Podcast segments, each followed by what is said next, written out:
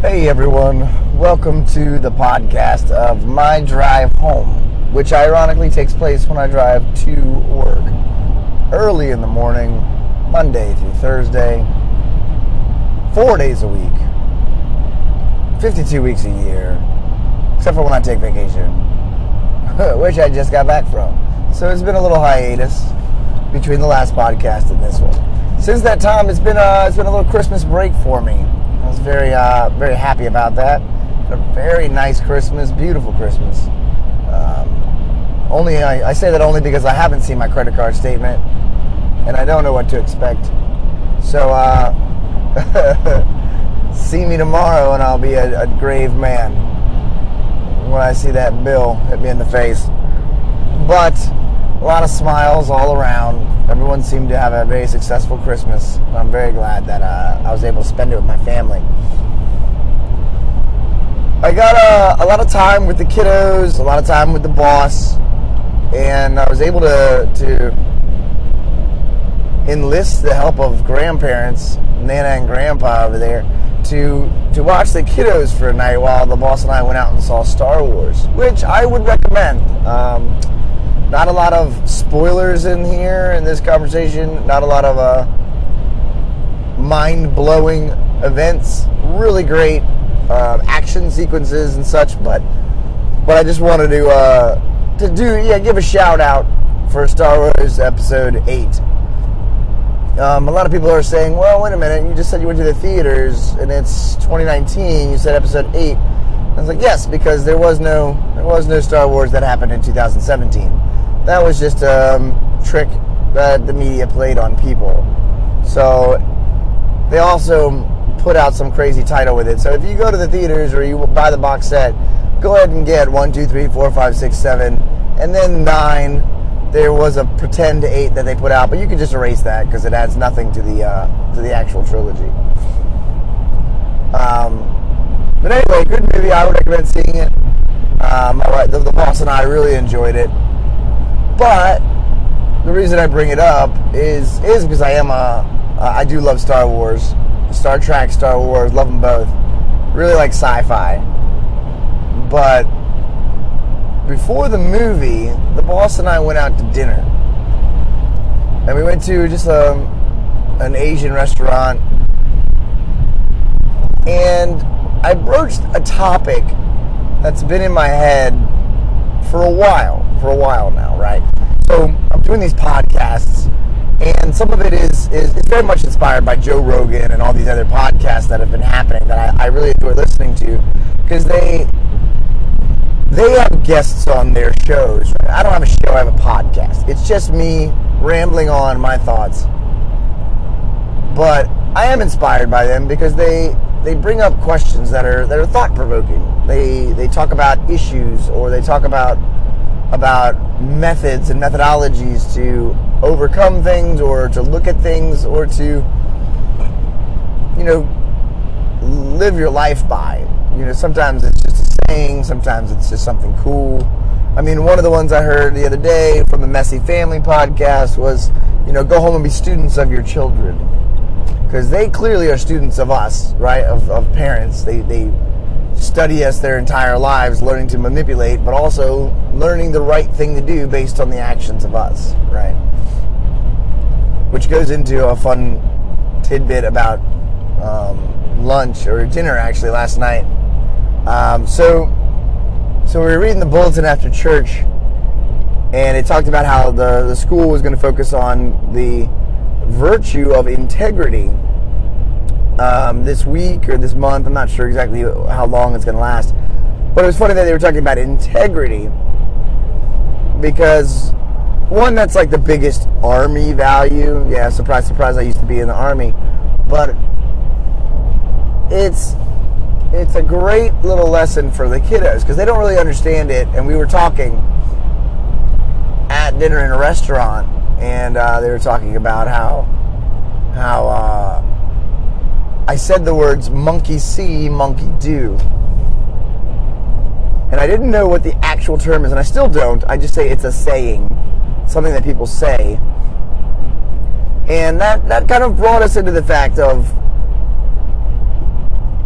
animals and people that don't know any better, they look around to try to figure out what the right way to do things is.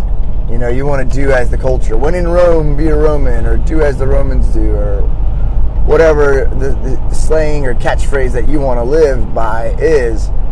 The long story short is, if your example of how to live or how to be or how to do something is wrong, then you're going to be wrong, but you're not going to know it until you have overwhelming evidence that you are wrong. You know what I'm saying? It's very difficult to say, okay, well, I've been doing this for 2 months because the person I was with said this is the right thing to do, and then you see other people that are doing something totally different. So it's only through logic, honestly, and massive amounts of information that you're able to inherit those social norms and do the right thing. And so that's kind of where integrity comes around, right? So if I'm doing the right thing, then I've got nothing to worry about. I don't double check my actions. I don't worry about what's going on Facebook or Snapchat or all that, or my Insta, any of that stuff.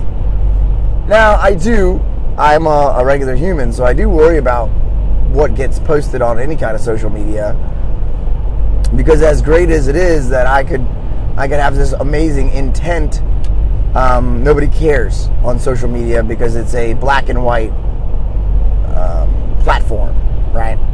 And it's funny that I say that because I'm literally doing a podcast, which could be social media, except for nobody's listening, so it's not social at all. It's just about me expressing my my thoughts. But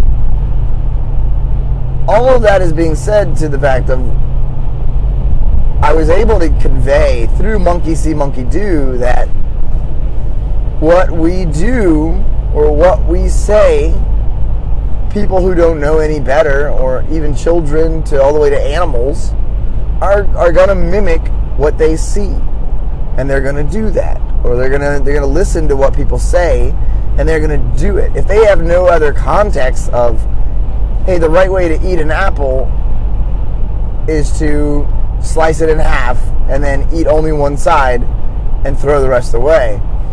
If I tell people that and they've never eaten an apple, that's how they're going to eat the apple. If I eat my apple that way in front of someone who's never eaten an apple, that's probably how they're going to eat that apple. Until they are able to use logic and say, well, that doesn't make sense. You know, you ate all the flesh of the apple on one side, but you wasted it on the other side with no reason. So then they'll say, okay, I'll make the smart decision and I'll eat the rest of the apple. So that's where we were able, or I was able, with the help of the boss, to convey the word integrity. Now, my kiddos were old enough to kind of memorize the standard definition, right, of doing the right thing when nobody else is watching. But there's a difference between rote memory and comprehension, right? So can you, in practical application, make even better?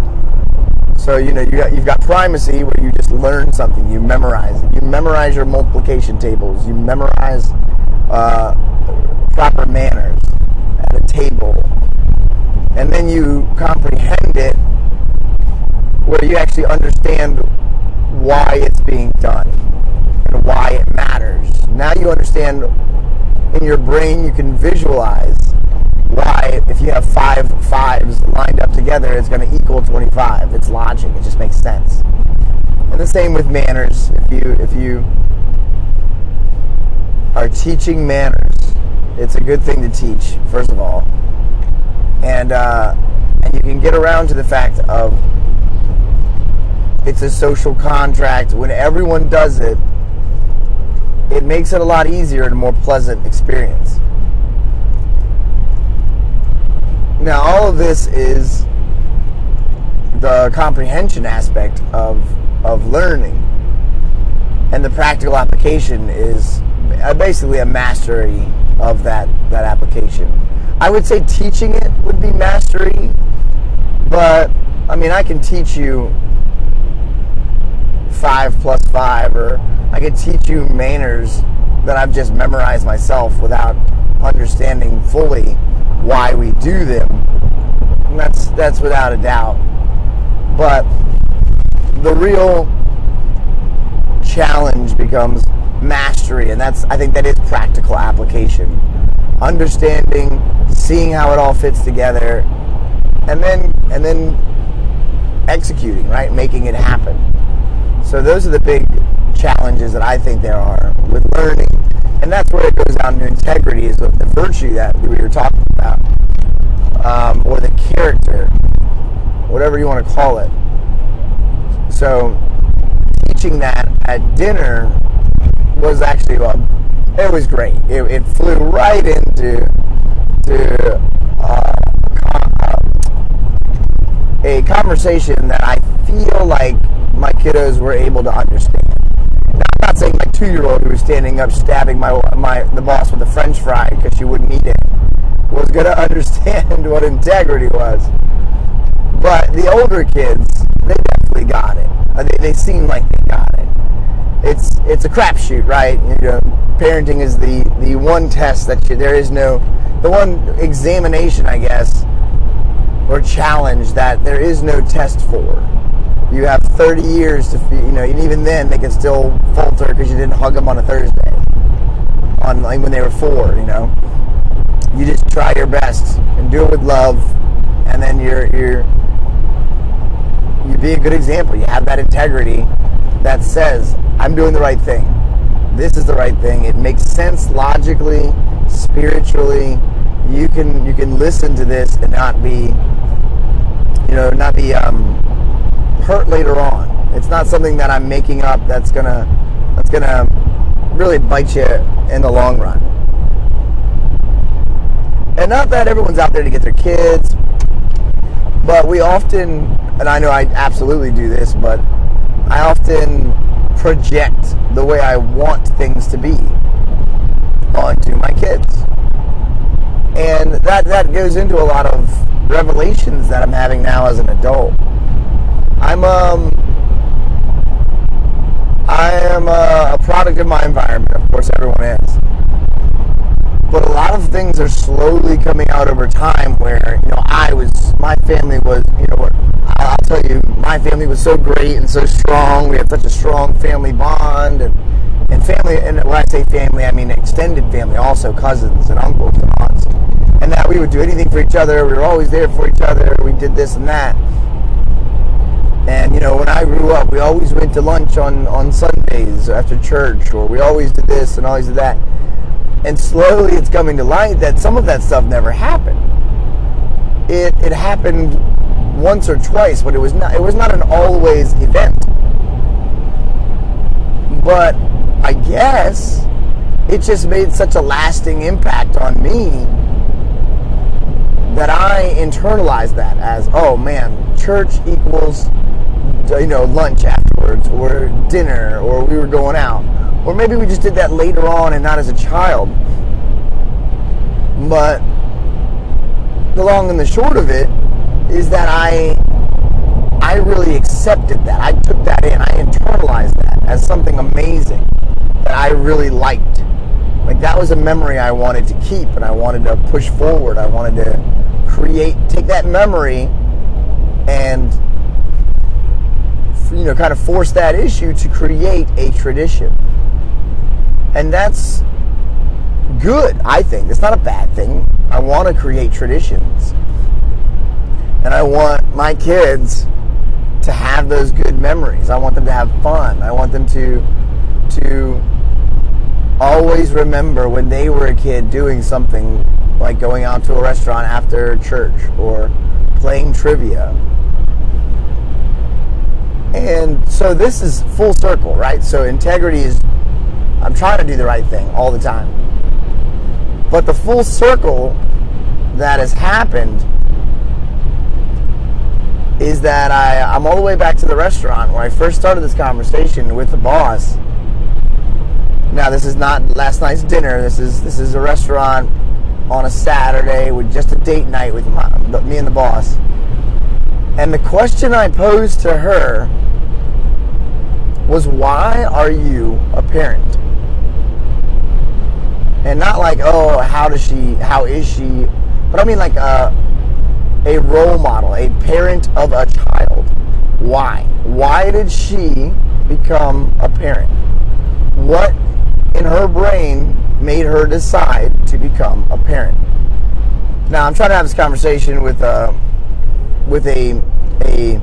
standoffish approach, right? And she knows this. She knows that often I'll pose a question and I already know the answer, or I want to see her opinion on things. And so I'll ask a question that I've been thinking about for a while. And this is no different. I've been thinking about the question for a while, but the slight caveat is that I don't have an answer.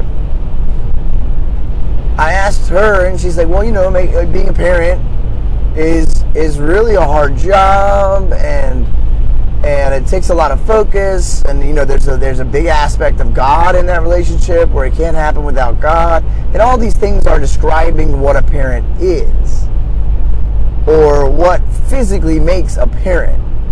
But the question I really am asking myself, and was asking her, was, why did I, in truth, choose to become a parent? Why did I choose or decide that I would like to create a life? And I haven't really been able to have a good understanding of why. You know, was it just selfish? I thought my life was so great growing up that I wanted to create that again for another child. I mean, yeah, there's a little bit of that. I definitely remember my childhood as a positive thing. Whether that's true or not, in someone else's eyes, I don't care, frankly, because it's how I internalized it and how I was raised. So whether getting the hand-me-downs really hurt somebody else's feelings when they were a kid because they never felt special or whatever, doesn't matter to me. I enjoyed the clothes I had. I really just used them because I would get in trouble if I ran outside naked. They were just a means to an end, a means to me getting outside and playing. So I really enjoyed my childhood. So maybe there's a part of that. Maybe there's the fact of, oh, I chose to become a parent because my childhood was so great. You know, I enjoyed it. Maybe I chose to become a parent because of, you know, some crazy social injustice in the world. Now, honestly and truthfully, I think the world's a little banana pants. I think we're going through ebbs and flows, right?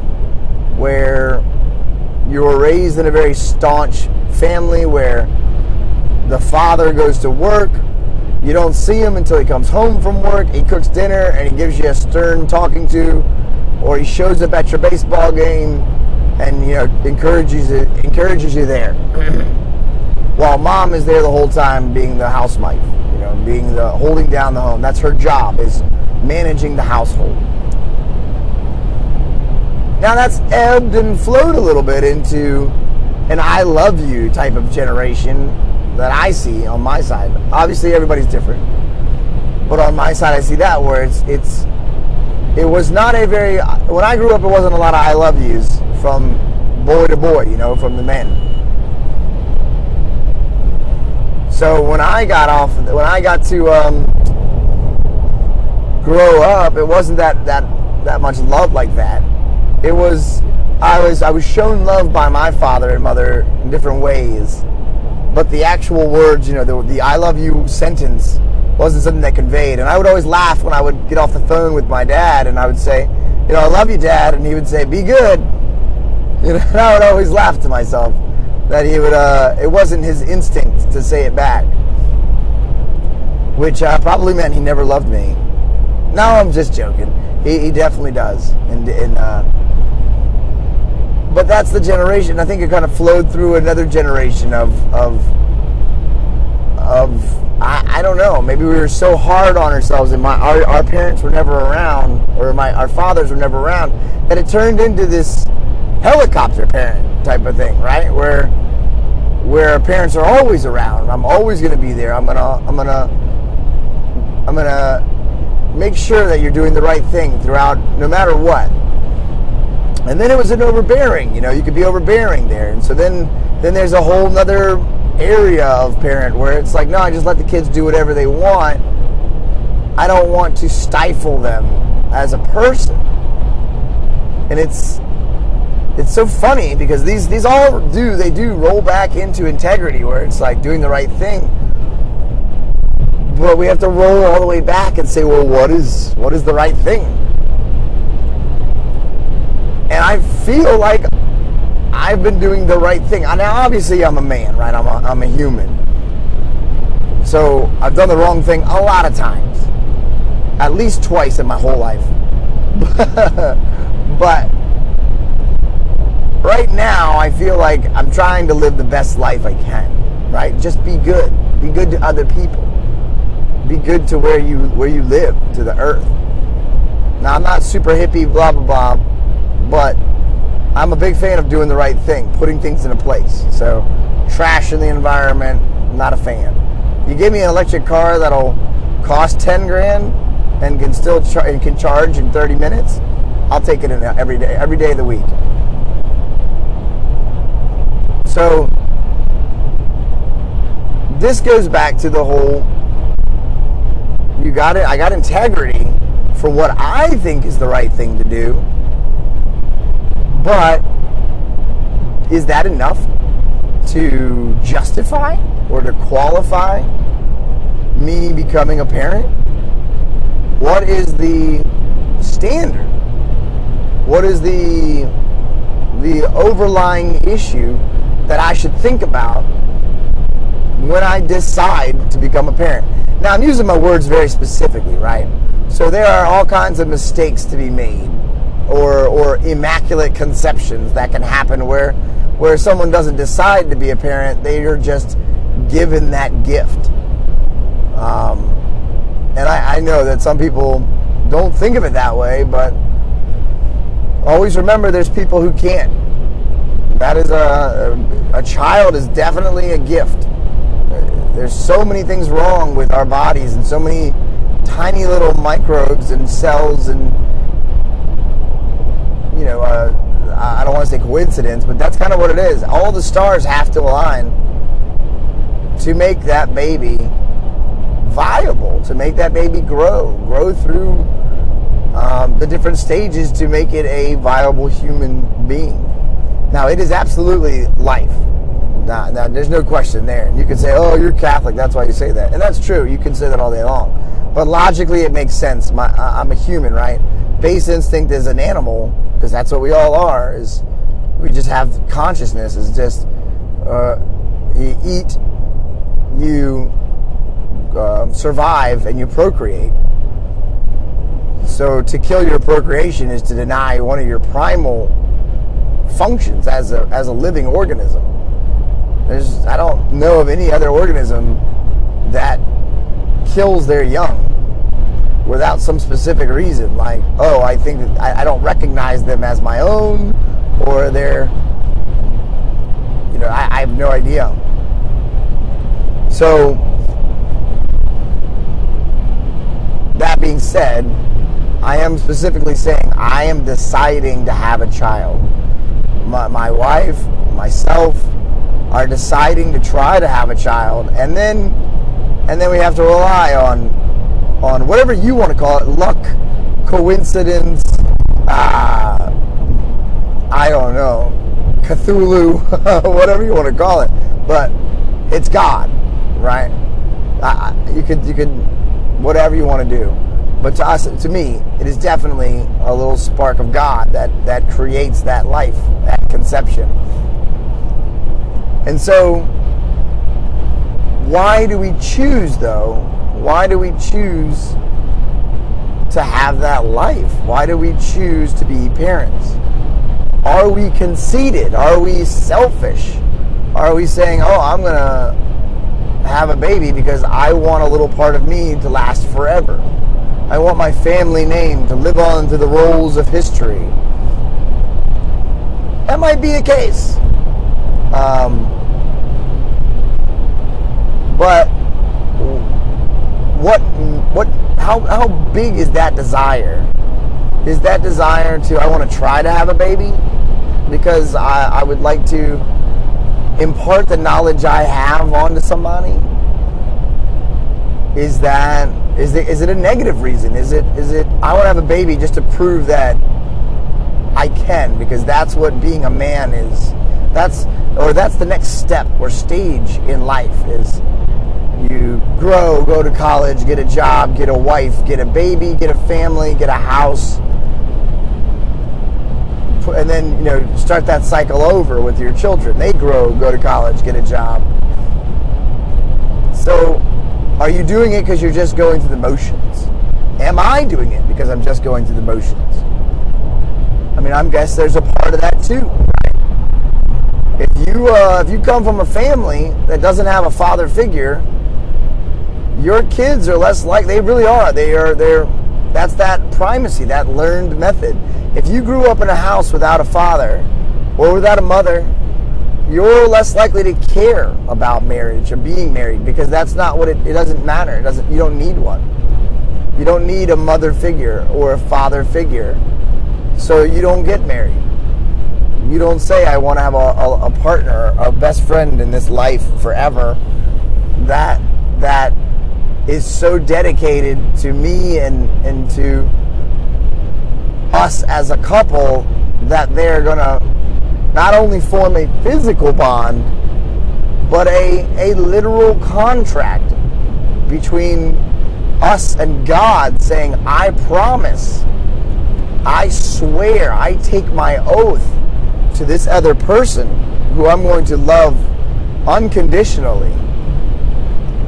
Right? And how scary is that? We're talking about being nervous about signing EULAs for an iPhone, but people are getting married in the courthouse willy-nilly. And that's because now this is a tangent about loopholes. You can always just get out of a courthouse marriage. It takes 5 seconds or a couple extra $100.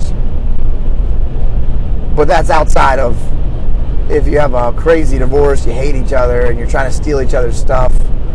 Or, quote, get what's yours, unquote, which is, yeah, that's in itself a whole problem. But all of that goes back to, are you just following a tradition? And sometimes the answer might be yes. Is that a bad tradition? What is the tradition? What is the method? What is the motivating factor that drives people to become parents? And I'm talking about myself because that's who I know the best. So what drives me? What pushed my decision to have a child? So I think honestly, it's a little bit of all of those. You know, I grew up in a traditional household where there was a mother and a father who are still married to this day, who showed me that they loved each other, who raised children. The father, my dad, he went off to work, and he went on trips, he came back. And then he was there when he was home. He wasn't just doing something crazy. He was there, and we would follow him around, and he would show us through what he was doing the right way to do things. You know, we changed tires, we changed the oil, we changed the brakes, we did electrical work, we did carpentry, we built things, we were in Cub Scouts, we learned how to fish, how to hunt, how to use a knife. So we did all these things, and we did them when my dad was home. My mom taught us how to cook,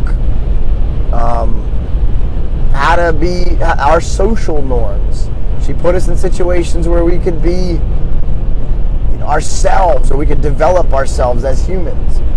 I don't see these things, and kids don't see these things when they're young, but we see them now when we're older, only because we're as parents, kind of responsible to put our own kids in those situations, right? And help them grow and develop.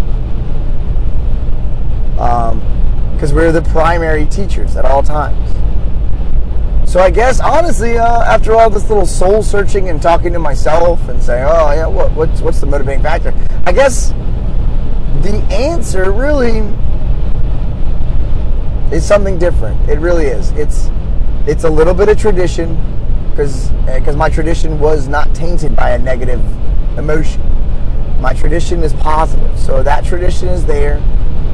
It's an understanding now of the biblical family, right? That most holy family. Now, we talked to church again about how Mary, Joseph, and Jesus surely weren't perfect. You know, that little guy, he would just run off, get lost, and just do all kinds of crazy stuff as a kid.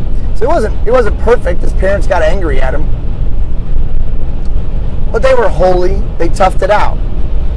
Talk about the unconditional love. I mean, that guy, he's got to trust that God impregnated his wife, and it wasn't some other dude. I don't know how much more trust you get past that. Holy guacamole. But yeah, so there's a little bit of guidance there, just as an example. But tradition is there, and then I guess a big factor for me, honestly, is I love kids. I do. My kids are pretty awesome. They're pretty great. I love to watch them learn. I love to watch them go through things in their head. I love to hear them challenge me. I love it. When I'm going 30, 35 and a 25, or I'm going 40 and a 35, and my kiddos say, hey, you know, the speed limit's 35. I don't understand why you're going 40. And I've got to justify that to them. I've got to tell them, hey, here's why I'm going 40. It's because, you know, I'm matching traffic. And how does that supersede the rules? Because rules are still cut and dry, right? It's black and white. There's no, sometimes you have to obey the speed limit. No, truthfully, you always have to obey the speed limit. That whole, up to 9 you're fine, or over 9 you're mine, whatever you saying or slogan you want to use, it's not true, right? Speed limit's 35, you go 36, technically you're breaking the law. So, you got to justify why are you breaking the law? Why is matching traffic more important than going the speed limit? And those are the challenges that kiddos ask. They help me to become a better person. They're asking the base level questions that I don't think to ask. I already think I know these things. But to know something, right, is to be able to explain it to a 5-year-old. I think Einstein said that. If he didn't, then I just made it up and I'm a genius. Everybody write that down. But if you can explain something to a 5-year-old, then you understand it. And so that's really the challenge I face. Every day I have to explain everything I do to a 5-year-old. So it's really helping me become a more developed person. It's really helping me to understand why I do what I do in life. And if I don't understand it, challenges me to go and learn more, to try to understand it. So that those are the parts that I think drive me, or have driven me, to want to have children and to have a bigger family. Now, here's the big reason. The big reason that I'm even asking that question. So just to recap, we've talked about integrity, and just doing the right thing at all times, and just what is the right thing, and just it's based on what you see around you, and then you use logic to confirm. So based on that integrity, you know, I wanted to have children, and why did I want to have children is because I like to follow the tradition that I felt and I understand logically as being correct. And I have a love or a, yeah, I just really love and enjoy children and life and watching life grow and watching children grow and understanding it. So those are my motivating factors to having children. But the key here, the big giant question was why? Why am I even asking the question? Why do I want to be a parent? Or why am I choosing to be a parent? When there's so many examples of people not choosing, they're just inheriting that role through consequences of life. And it's because on more than one occasion, I've been challenged. Not head on, but with the situation. I've been situationally challenged where it was, well, I decided to have a baby. And I'm like, well, that's awesome. You know, and I love kids, so why would I ever be, you know, even have a question or be challenged there? But it ends up becoming a challenge because the I want to have a baby rolls right into, so I'm going to the doctor and I'm going to give him a sample of my sperm and we're going to harvest about 50 eggs from my wife and we're going to create about 30 of them, 30 babies, and then we'll cut out the ones we don't, we'll kill the ones we don't like, we'll keep a couple, and then we'll see them grow, and whichever one of those few seems to be growing the best, we'll save that one, and then we'll kill the whatever's left over. So that's where the challenge it becomes. That's why it becomes a challenge. Is why are you using science instead of nature, right? Your body. Our bodies are designed to what? Survive, eat, survive, and procreate. So why are you using science if your body is designed? And the answer for a lot of the people that I know has all been the same, where, you know, we struggled. We were not able. We have not been able to conceive a child. And that's super sad. I get it. You really want something and you're not getting it, which is pretty harsh, right? That's a pretty hard reality. You want to have a child. A lot of people don't, but you want to have a baby, and you're not being able to, based on a physical issue, right? So that's really hard. So hold on. It's hard because, first of all, I mean, you're being told no. You're physically not able to do something, and that is really difficult. It is. I mean, there are things that I'm not able to do, right? I'm not able to dunk a basketball. But growing up, it was always, you know, if you try your hardest, you know, you'll be able to overcome physical issues or work around them. Or, hey, your legs don't work, get a wheelchair or get a Hulk system, whatever you want to do. But to be told that one of your core functions doesn't work is almost like a slap in the face from God, right? It really is. I mean, it's got to feel that way. Some people will love it.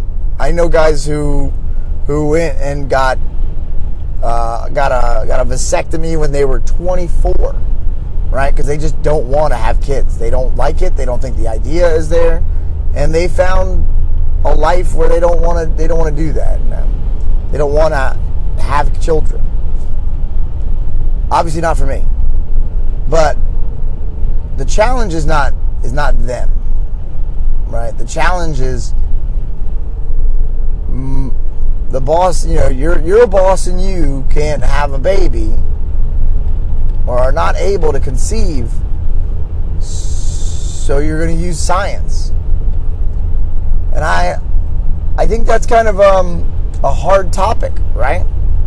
Because you would say, well, first of all, if your body's not able to handle a pregnancy, conceiving an egg through science and then jamming it back into, and then implanting it back into a woman whose body is designed not, it seems to be designed not to have conceive a child, sounds really scary to me. It's kind of like saying, hey, that Honda Civic isn't meant to have a jet engine put inside of it. It might rip that frame apart, but you're going to do it anyway because you want a jet engine inside of the Honda Civic. But again, it's not a machine. It's human tissue, so it can be damaged permanently, and you can't just buy a new part. So that goes into, outside of those though, let's say that the woman's body, and I'm going to focus on that because a guy doesn't do anything, right? He plants the seed. After he plants the seed, he's basically out of the picture. He's just there to protect that baby growing inside. So once the doctor plants the seed, and by seed I mean once the doctor conceives the baby and then implants them into the mother, that's really the end of it. The guy doesn't have anything else to do except for protect. So she's got to bear that child and deal with all the consequences of her hormones changing and everything like that. But it's all regulated, right? So so they also have to trigger and give pills to trigger what would naturally happen if a baby was implanted. Like your body starts to change. A woman's body understands that they have just implanted an egg. It stops your period, right? Because obviously, why would you be shedding a lining if there's a baby there? Now you're going to create an ideal place for that child to grow and mature and feed, really, and be protected. That amniotic sac is designed to protect and to foster growth and development. But that takes me all the way back, because what I do is I like to challenge myself and ask myself the questions and try to find the answers, right? Same reason why I'm asking myself, why do I want to be a parent? Why did I choose to be a parent? And so then you get to, well, okay, don't we always use science to alter how our bodies function? And the answer is yes. Unless you're an anti-vaxxer, which is just causing problems for the rest of the world, in a manner of speaking, because if your ideal situation is that truly Darwinism, where if your child was supposed to live, then they would be able to live without vaccinations, then I can argue against it, but that's a natural methodology. I would never risk my child's life like that. But if that's your motivation, I can't really challenge it, because that is a natural way. But I vaccinate my kids, right? Which is basically gene therapy. Well, that's really an unscientific way to look at it, but I am altering the body chemistry of my body when I purposefully inject a virus into it, or a strain of bacteria, or a steroidal concoction, if you would. Now, am I a scientist? No.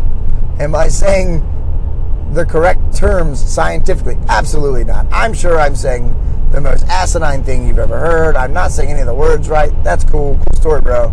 The bottom line is, are we using science to stop death, or to prolong life, or to avoid something? Are we injecting, are we altering the state of our bodies because we want them to do something that's not natural? And the answer is yes. It really is, right? Getting a cold is natural. You get a cold. Getting the flu, getting a virus, getting a whatever is all natural. that's kind of a natural way that the earth, if you would, or God, you could say God if you want to too, controls population. You know, coral reefs get viruses. There, you know, you get these viruses that come through. Now, are there extremes? Yes. Did we create half the viruses? Yes. Do we create, you know, medically resistant viruses by using these vaccines? Yes, MRSA is a thing. It's real. So, is it our fault? Some of it is our fault. We should take the blame for some of it. But you get something called the plague. Now, were we vaccinating during the time of the plague? No. Did that wipe out a lot of people? A massive amount of the world's population? Yes. Would the world? But what would the world look like right now if it didn't? You know? I mean, you could make a case for the entire Infinity Saga for Marvel, and yeah, I love Marvel too, right? Being a case for population control, right? I mean, that was the principle. This crazy alien saw his world destroyed by overpopulation and decided the entire universe would be better off if it was just halved. We just took out half the population. And so he did it. Resources were abundant.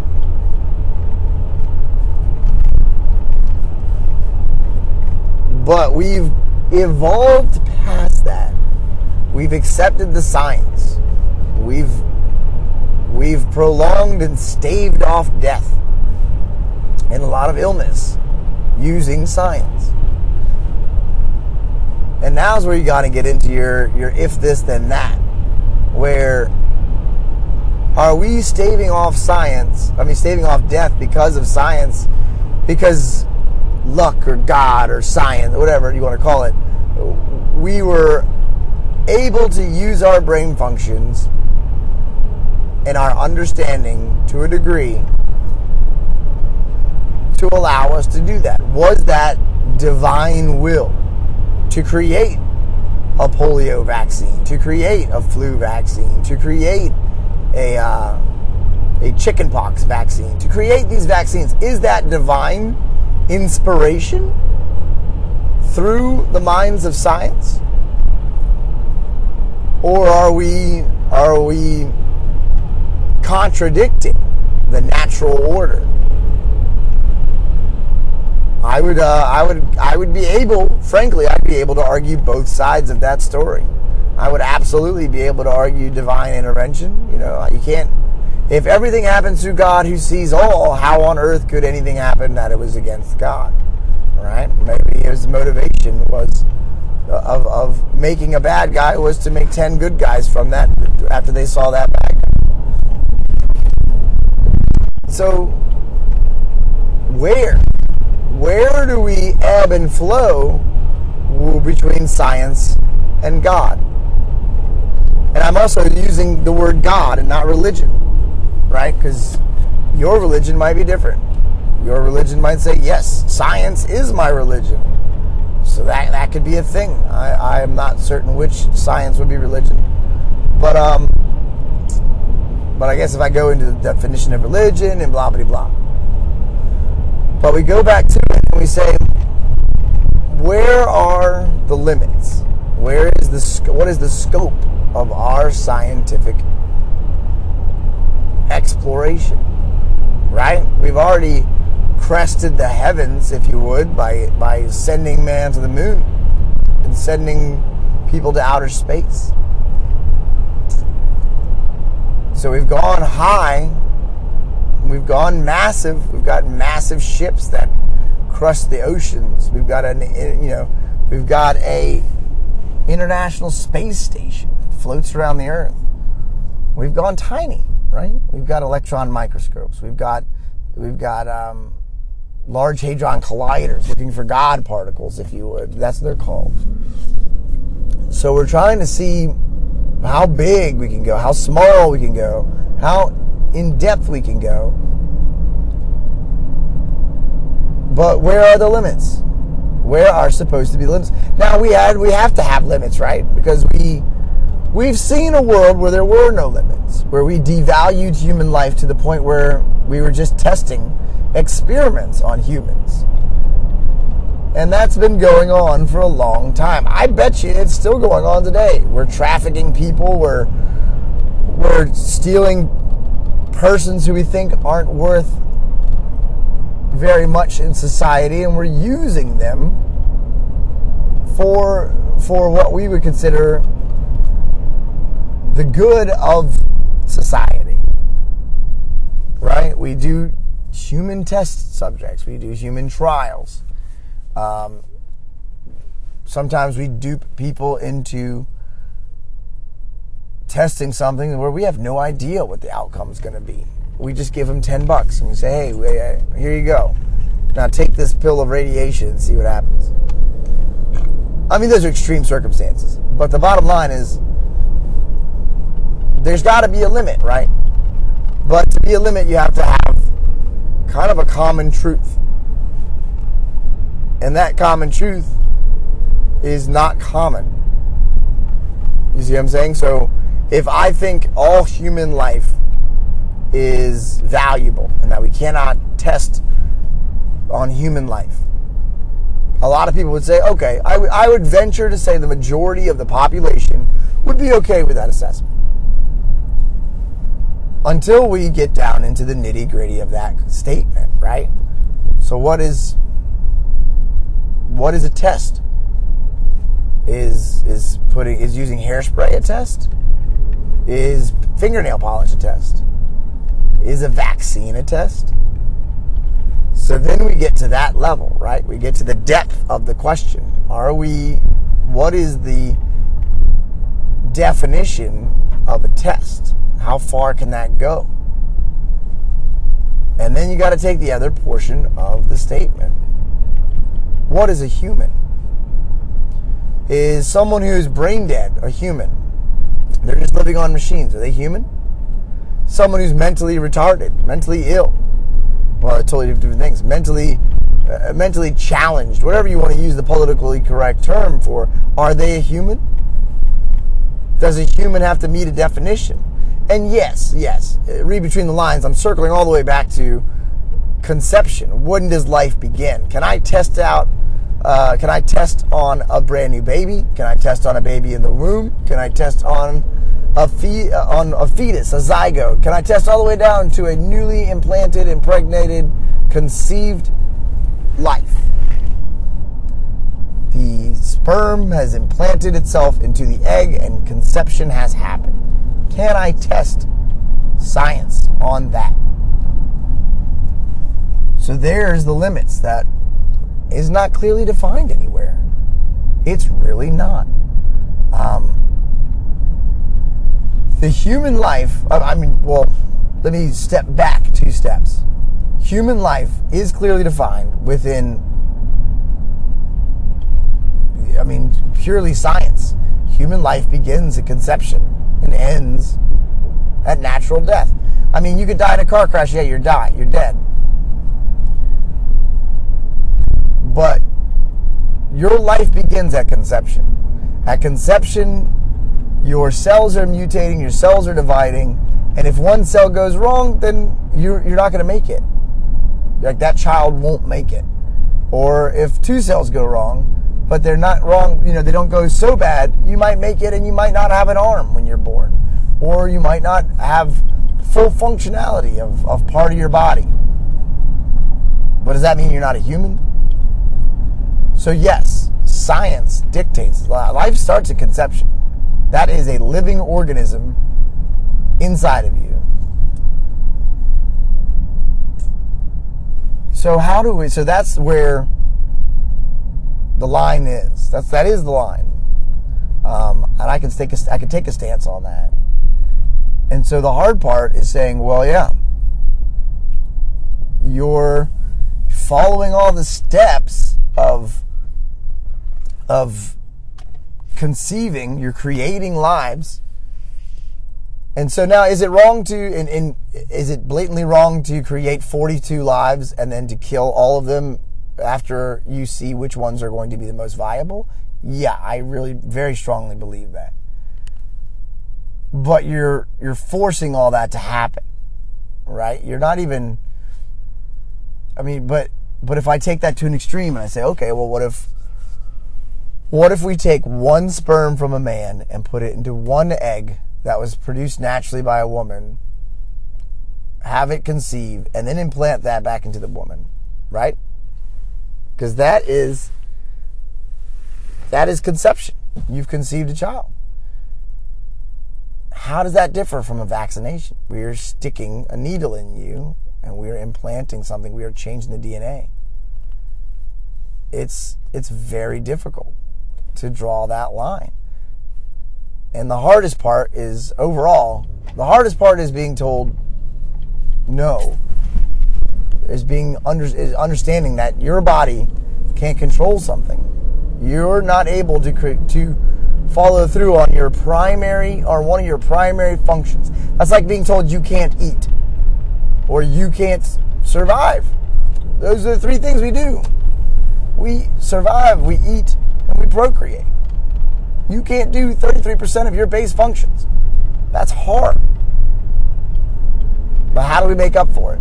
How do we do something different? What do we do if we can't? I'll tell you what we do. I'll tell you what I would like to see. And obviously these are all my thoughts, but man, there's so many kids out there that are unwanted, unloved, born to persons who've gone down the wrong path, right? Or been pulled down, whatever. They're just not doing life the way it should be done. So if you got a crackhead over there trying to sell their kid for dope, I mean, that's a kid who needs that love. The love that a parent who's choosing to use science instead of allowing their bodies to tell them what can and can't be done. That's a kid who's missing out, right? So we can make fun of Hollywood for adopting Cambodian babies and Chinese babies and blah, blah, blah. But maybe this is one of those one instances, and there might be more than one, but this is the only one I can think of, where we should really look at Hollywood and say maybe they're onto something. If they don't want to ruin their bodies or their figures with a baby, and they're adopting over some other child because of that, maybe their motivations might not be the best, but their methodologies seem to be right on track. If I don't want to ruin my body, or if my body or if my life is saying I can't have a child, then go find a child whose family can't support them or that doesn't have enough love. Give that child some love. And that goes into adoption, and it costs a lot of money.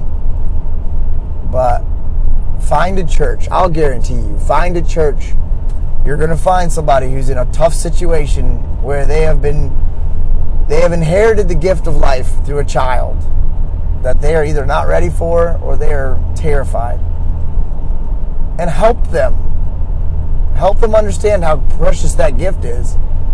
And if they're still not willing to be that parent themselves, that's a good place for you to inherit that gift and raise that baby with love. So what makes you want to be a parent, choose to be a parent? Love. You've got the love to give. You've got the love to give. If you've got the love and you've got the motivation, I mean, what on earth could ever stop you? Fight through it. If you're supposed to be a parent, be a parent. If you want to be a parent, find a kid who needs one and be a parent to them. But, you know, no matter what, just do what's right. It's not hard. Actually, that's not true. Doing what's right is hard when everybody around you is doing wrong. But that's what we get back to, right? What's the virtue of the month or the week or the year or the life? Integrity. All right. That's all for today. I'll see you guys tomorrow.